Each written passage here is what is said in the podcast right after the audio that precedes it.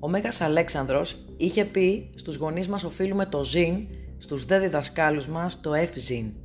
Ο Πλούταρχος πάλι θεωρούσε πως το μυαλό δεν είναι ένα δοχείο που πρέπει να γεμίσει, αλλά μια φωτιά που πρέπει να ανάψει. Σε χαιρετώ και σε καλωσορίζω σε αυτό το κανάλι διαδικτυακών μεταδόσεων. Από το ΖΙΝ στο ευζήν. Είμαι η Αγγελική Κουρμπέλη. Είμαι σύμβουλος προσωπικής ανάπτυξης και αυτοβελτίωσης, μόνιμα ανήσυχη και σε μια συνεχή αναζήτηση νέων επαγγελματικών δραστηριοτήτων.